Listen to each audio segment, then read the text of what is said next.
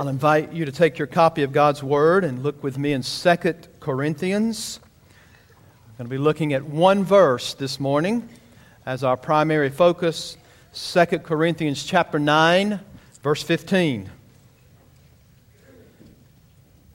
Ultimately, the motive for all of our giving must be the grace of God given to us in Christ Jesus. Now, I hope that you grasp what I am saying because we've labored to teach and preach to you that giving is not a legalistic endeavor.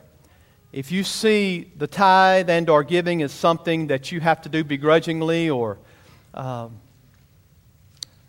out of compulsion or something like that, then you're missing the whole point of why God teaches us grace giving in the New Testament. And we labored one Sunday to talk about the tithe and what that meant in the Old Testament and how that transfers over to our New Testament understanding. And what you gain from the entire New Testament is ultimately this the motive for all of our giving is in response to the grace of God given to us in Christ Jesus our Lord. That is ultimately what we learn in the New Testament. This eight word verse is actually called a Christmas hymn. 2 Corinthians chapter 9 verse 15. 2 Corinthians 9:15. Are you looking at the verse? The Bible says, "Thanks be to God for his inexpressible gift." Handel Brown called this the theme of all of Christianity. It's pretty amazing that that's brought together in one verse, but it truly strikes that key note of the gospel of Jesus Christ because it speaks of a gift that is given to us. So, in one verse, Paul is going to move from all of that theology on giving, which I, I told you that 2 Corinthians chapter 8 and 9 is the quintessential uh, two chapters in the Bible on the issue of giving. They're the most uh, detailed chapters in the Bible on giving. And so Paul is going to move from all of that theology to a doxology of praise to God. So his theology of giving leads itself to him praising God in a doxology, and that's exactly what verse 15 is. It's not a command, it is an exclamation, it is a spontaneous shout of praise to God, it is a doxology. And again, in 2 Corinthians chapters 8 and 9, Paul is going to reveal his entire philosophy on the subject of giving. And giving in response to God's amazing grace is vital and essential in the aspect of what true and genuine Christianity and discipleship looks like. So if you think you are a disciple of Christ and a follower, remember we preached for weeks on being a healthy church. If you would consider yourselves as a healthy disciple, yet you get a knot in your throat and better yet in your heart, when you start thinking about giving, then you need to check up on your true discipleship. You need to check up on the fact if you're genuinely a disciple that is following Jesus. So, the ultimate motive for all giving is our gratitude to God because of His grace toward us in the Lord Jesus Christ. Paul knew that your giving would be a commentary on the condition of your heart. I heard one amen over here. Y'all awake this morning? It'll also be a commentary on your love for Christ, not just your love for Christ, but your love for His church.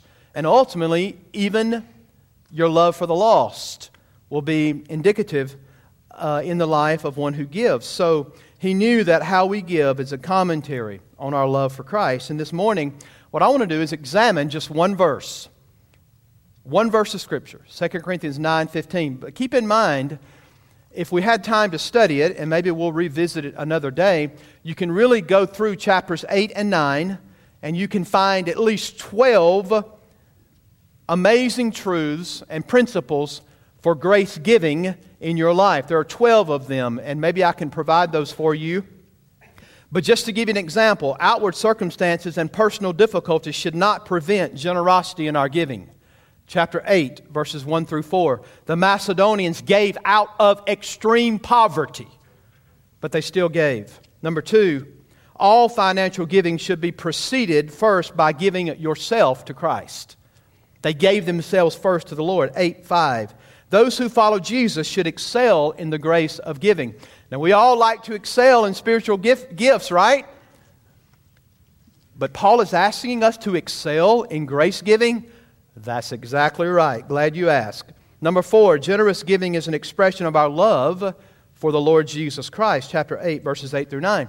And I could enumerate all 12 of these, but for the sake of time, I won't. But the 12th one is this Generous giving is the natural response to God's gracious gift in Jesus Christ to us. And that's our focus today in 2 Corinthians chapter 9 verse 15. Let's see it again. Thanks be to God for his inexpressible gift. And here's what I want to do I want to divide this text into three parts this morning for our edification.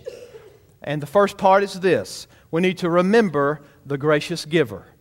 Do y'all see him in the text? He's actually mentioned twice in one verse.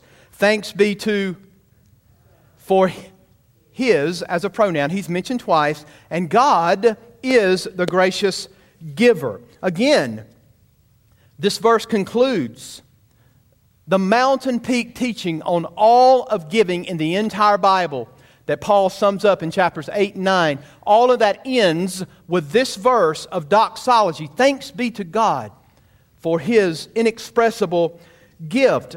So remember, verse 7 of chapter 9 the Bible says each one must give as he has decided in his heart, not reluctantly or, or under compulsion, for God loves a, you know what the translation of the Greek is? A hilarious giver. That means you just laugh and give, right? You give hilariously, and that's actually the Greek word. Now think about this. What God loves and honors in us is what He already is. He is the gracious giver. And that's why he can say to us, don't give out of compulsion, don't give begrudgingly, because God is the greatest giver of all. He is the gracious giver. And so, what God admires and that which God requires out of us as his people, he is. And he also does. He is the original cheerful giver. God is the original cheerful giver. Now, I want you to think about God as the gracious giver in three areas. First, think of the ability of this giver. Y'all think y'all got an ability to give a gift? You don't compare to God. Think about the ability that He has. The Bible says that our God is rich in goodness, He's rich in grace, He's rich in glory. He's the God of the very universe that you're sitting in. And if he had given the entire universe wrapped into one small package, it would have, it would have been pocket change compared to the gift that is spoken of in this text. He is the, think of the ability of this giver. No one has the ability of our God to give a gift, right? He's the gracious giver. Think of the ability of this giver. Think also of the awareness of this giver. You know, we're approaching Christmas season. You know why I know that? Because I went into Home Depot. Christmas lights were everywhere. And back in Pell City, we would go, and what would signal the Christmas season there would be to go into the Cracker Barrel, right?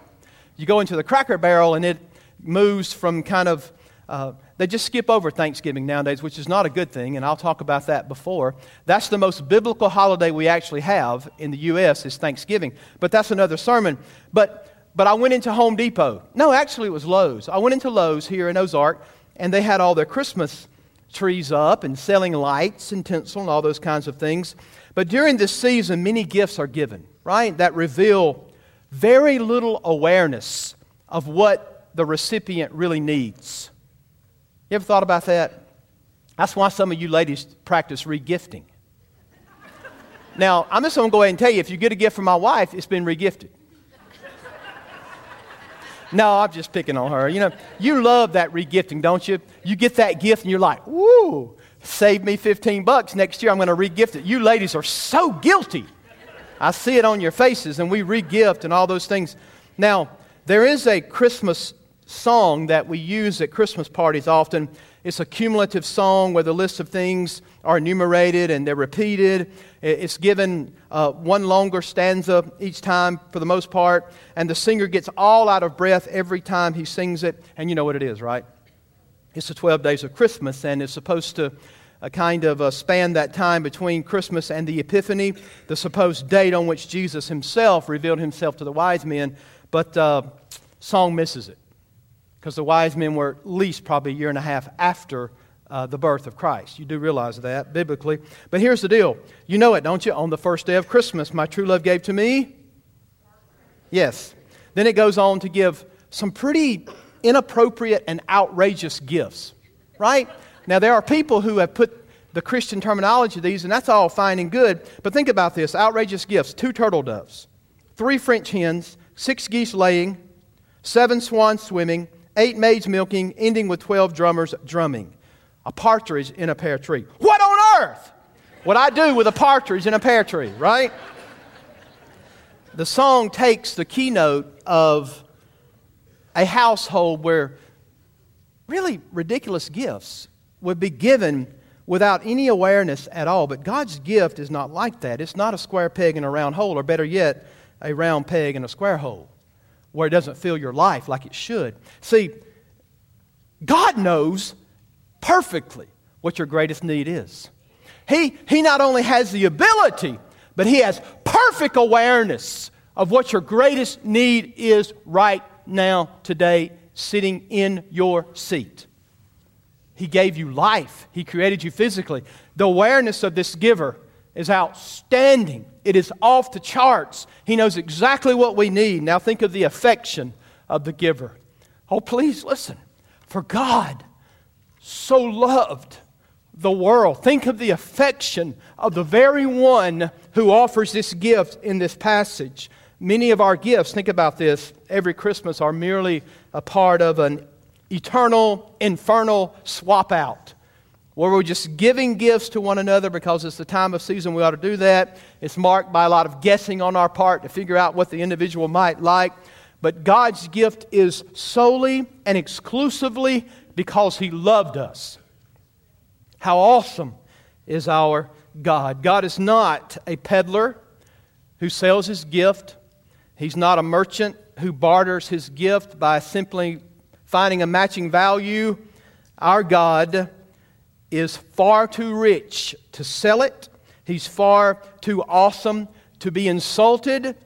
As a matter of fact, when you try to barter for it, beg for it, sell, buy it from him, he's insulted. Because this gift that this text says and speaks of can only be given to you as a gift. For by grace are you saved through faith. And that not of yourself, it's a gift of God, not of works lest any man should boast. So I want us to pause this morning and think about the gracious giver.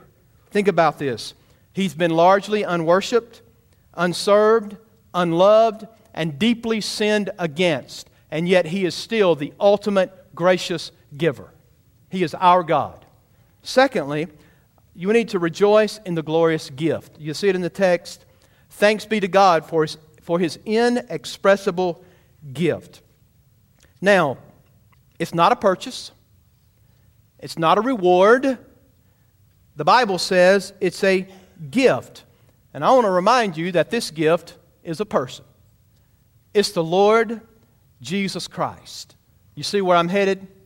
You see why all of our giving should be in response to the gracious, glorious gift that was given to us by our God. This gift is like a diamond and it reflects many, many facets when it's turned in the sunlight. And folks, you're never going to exhaust this gift forever. You can't exhaust the gift of Jesus Christ. No matter how you turn him and look at him, from whatever facet you think of him, he's an awesome God. In John 4:10, the Samaritan woman he said to the Samaritan woman, If you knew the gift of God and who it was that was offering it, you would have said to him, Give me this drink. The gift is the Lord Jesus himself. Romans 6:23 says for the wages of sin is but the gift of is eternal life through Jesus Christ our Lord. So when God gave us Jesus, he gave you the ultimate storehouse of all treasures. Colossians 2 says In Jesus are hidden all the treasures of wisdom and knowledge. What a gift He is. This gift and all that is included in the gift of the Lord Jesus Christ. It's the good and perfect gift. Consider with me that this word inexpressible is not used anywhere else in Greek language. It's almost like Paul was marching on through the issue of giving, and he was thinking about how God had gra- graced him, how God had loved him, and he gets to verse 9, 15, and he uses a Greek word that he's never used before nor anybody else. Inexpressible. It's, it's unspeakable. It defines something that cannot be fully expounded upon. In other words, the gift of Jesus Christ is beyond any human explanation. God's gift can never be humanly understood and fully explained. Do y'all remember the Queen of Sheba?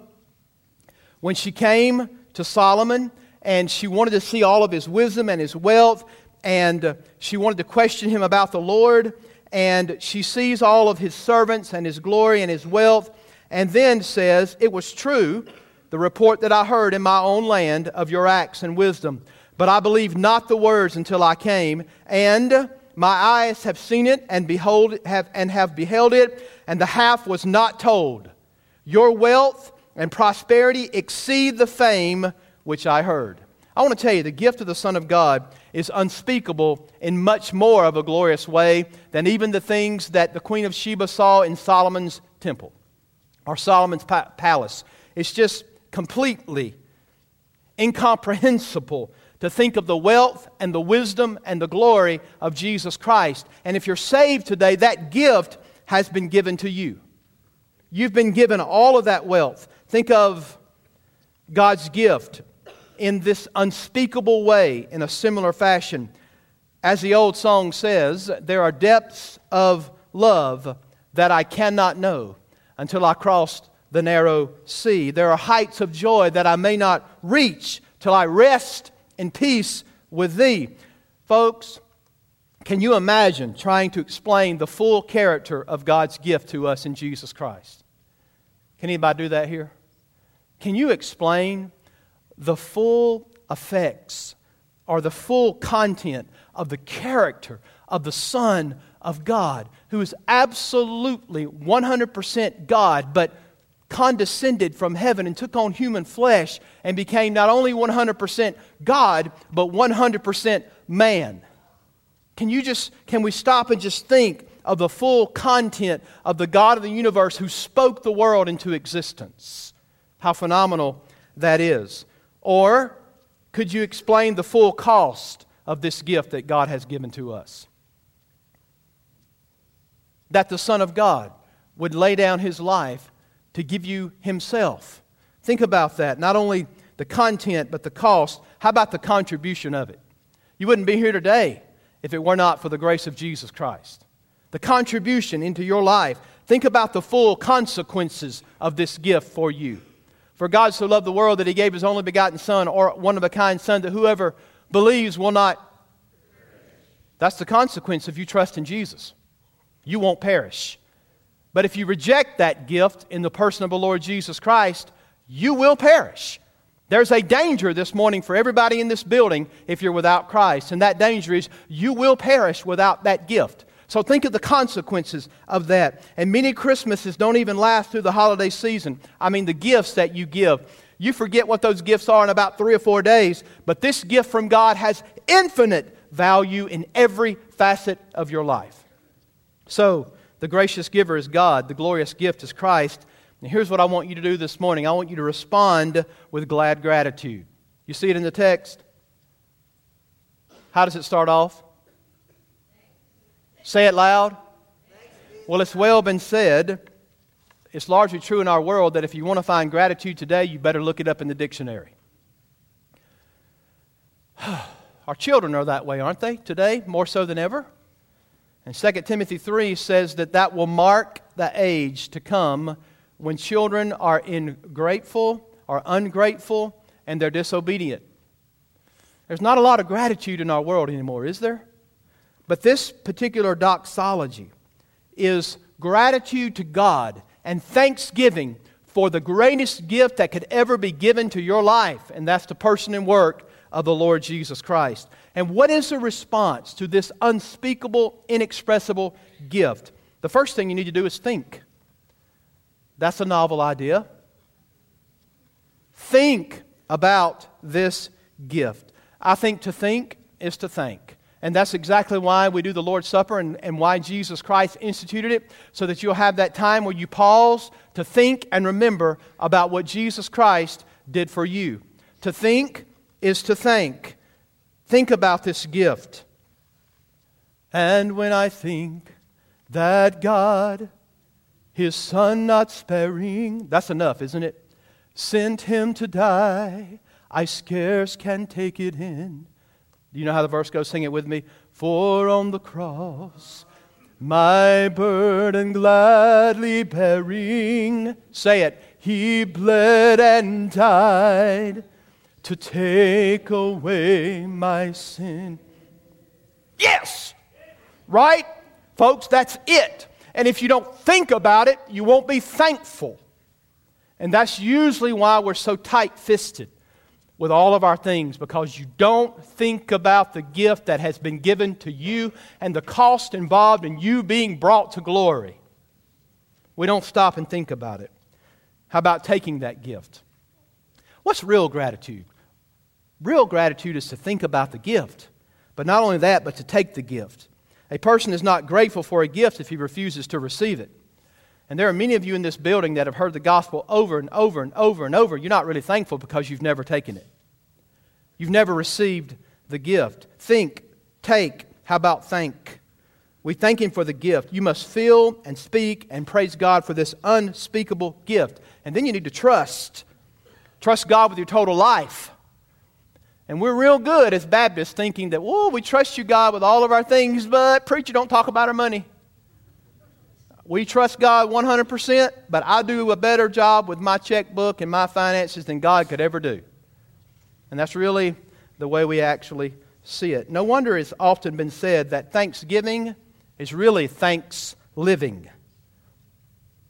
Thanks living is a style of life accompanied by service of lips, not the other way around. It's real easy to give the lip service of thanks living, but never actually do the action. But I think if you're actually living a thankful life, then it will spew out from your lips. So we think about the gift, we take it, we thank Him for it, we trust Him. But God forbid that we would fail to tell others about Him. If you're really grateful for the gift of eternal life, then you must tell others of this unspeakable gift.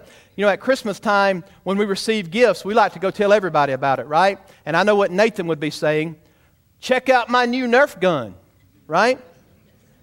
Yes, he would be talking about that Nerf gun. And I'm sure you talk about the gifts that you're given at Christmas, but what about God?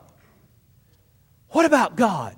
How often do you tell the world about God? And how faithfully do you speak about this unspeakable gift?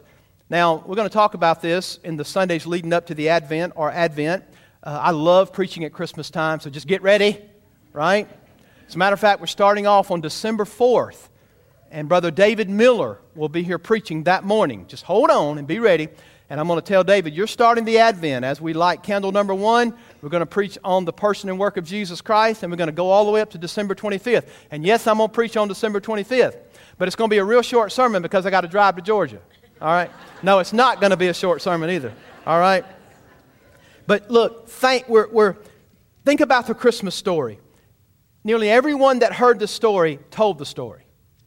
Now, think about this if we were preaching it. The wise men told Herod, the shepherds spread the word concerning all that had been told to them about the child. Simeon praised God, and Anna spoke about the child and waiting for the redemption of Israel. And if we're really going to be thankful for the gift, we need to celebrate in the same fashion. We need to tell others about this glorious gift. Now, in conclusion, this is a call to contemplate Christ giving to us as our ultimate motive for giving. Folks, if you miss this, you miss why we're supposed to give. You've totally missed it if you don't understand that all of our giving is a response. Jesus was and is the, the great motivation for giving. Let me show you. Glad you asked. Chapter 8, verse 9. Turn it over there and look at it. Turn your Bible. That's just one, one step over, one page back in my Bible. Jesus is the ultimate motivation. Listen, for you know, hey, there's that word again, right? Y'all see it? Are y'all awake? Y'all must want me to preach all the way to lunchtime. You better respond to me, right? By the way, chapter 8, verse 1, grace of God. Verse 6, this is an act of grace. Verse 7, excel in this act of grace. Verse 9, for you know the grace of our Lord Jesus Christ. Down in chapter 9, verse 8, and God is able to make all grace abound. Folks, I like grace. And that's what this is about. All of our response is about grace. But listen to chapter 8, verse 9. For you know the grace of our Lord Jesus Christ, that though he was, for your sake, he became, that through his you might become rich. You say, well, when was there ever a time when Jesus was rich? Because the Bible says foxes have dens, birds of the air have nests, but the Son of Man has no place to lay his head. He's not a Johnny come lately. There's never been a time when the Son of God did not exist. And folks, he could have held a white hot star in his hand, and yet he was willing to get off his throne and come down to this earth and become poor like you and me. That is the ultimate list of giving. That is the ultimate motivation of giving. That he was rich in all of his glory, but became poor. How? Because he became like me and you so that he could live a life that you and I could never live. And then he took that perfect body to the tree of Calvary and died in your stead to save you from your sins. So it is Christ and Christ alone who is the ultimate grace giving God. He became poor so that through his poverty you might become rich. That, my friends, is heaven's stewardship program. He was rich and he became poor, that through his poverty you might become rich. It is our pattern. If you'll read chapter 8, you'll find out that the Macedonians were not induced into giving by gimmicks or fear. I don't have any gimmicks to give to you, I don't have any fear tactics to tell you about giving. God is after your heart. Amen? God is after your heart. So, down through the years, when I preach maybe one time a year on giving, if it comes up in the text, because I'm not one of the preachers who's going to get up every week. I mean, uh, there are preachers who preach, and every sermon ends somehow talking about tithing. That makes me sick at my stomach. You know why? Because they can't be preaching the Bible, because not every pericope and not every paragraph in the Bible has anything to do with giving. That's not the goal around here. The goal around here is for this church to obey God. And the truth is, if we all obeyed God in the area of giving, and you trusted Him, and your ultimate motivation was because of the gift that He has given to you and Himself, I would never even have to mention the word tithe.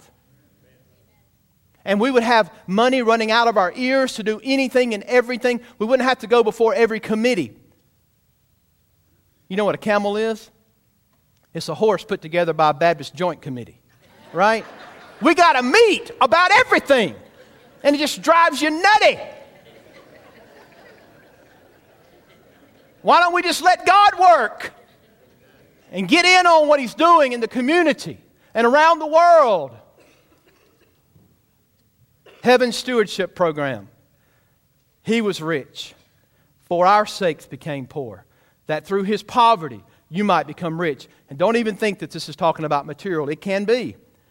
But just think about how rich you are in Jesus. Every spiritual blessing in the heavenlies has been given to you because of Christ Jesus the Lord. This is the ultimate motivation for giving. There's, there is no greater. There's no such thing as a Christian Scrooge. Christians give. Generous giving is the province of a truly regenerate heart. Y'all catch that? Do I need to say it again? Generous giving is the province of a regenerate heart. He's given you an indescribable gift. So here's my call to you look at the cross this morning. Consider what Jesus Christ has done for you and give. There's really no other response to a God who loved us like that. And all of God's people said, Amen. Let's pray. Father, during our invitation time, Lord, this sermon is not first about the fact that we're going to put an offering in a basket. It's ultimately about the gracious God of the universe giving us our salvation through the Son of God. Thanks be to God for his inexpressible gift. God, you've been so good to us. You demonstrated your love toward us in that while we were still sinners, you died for us. The Bible says in this same book, 2 Corinthians, that he that knew no sin became sin for us, that the righteousness of God might be in us. God, we thank you for that. Perhaps, Lord, there's someone in this building and they were convicted down deep in their soul about the fact that they were lost. And Lord, today, you've convicted their heart and you've shared with them through the preaching of the word what the gift is. It's salvation by grace through faith alone in the person and work of the Lord Jesus Christ. As Paul would say in 1 Corinthians 15, it's well been said in the scriptures, Paul said, that Jesus Christ died for our sins, was buried, and on the third day raised from the grave. This is the gospel that saves and changes lives. And Lord, we ask you today if it, it, would be in your sovereign providential plan that you would save a soul this morning as the invitation is given. God, would they turn from sin and self and trust the inexpressible gift that's been given to them to forgive them of their sins? May they repent, turn from their sin, and see you for who you are, and put their trust in you totally for salvation. In Jesus' name we pray. Amen.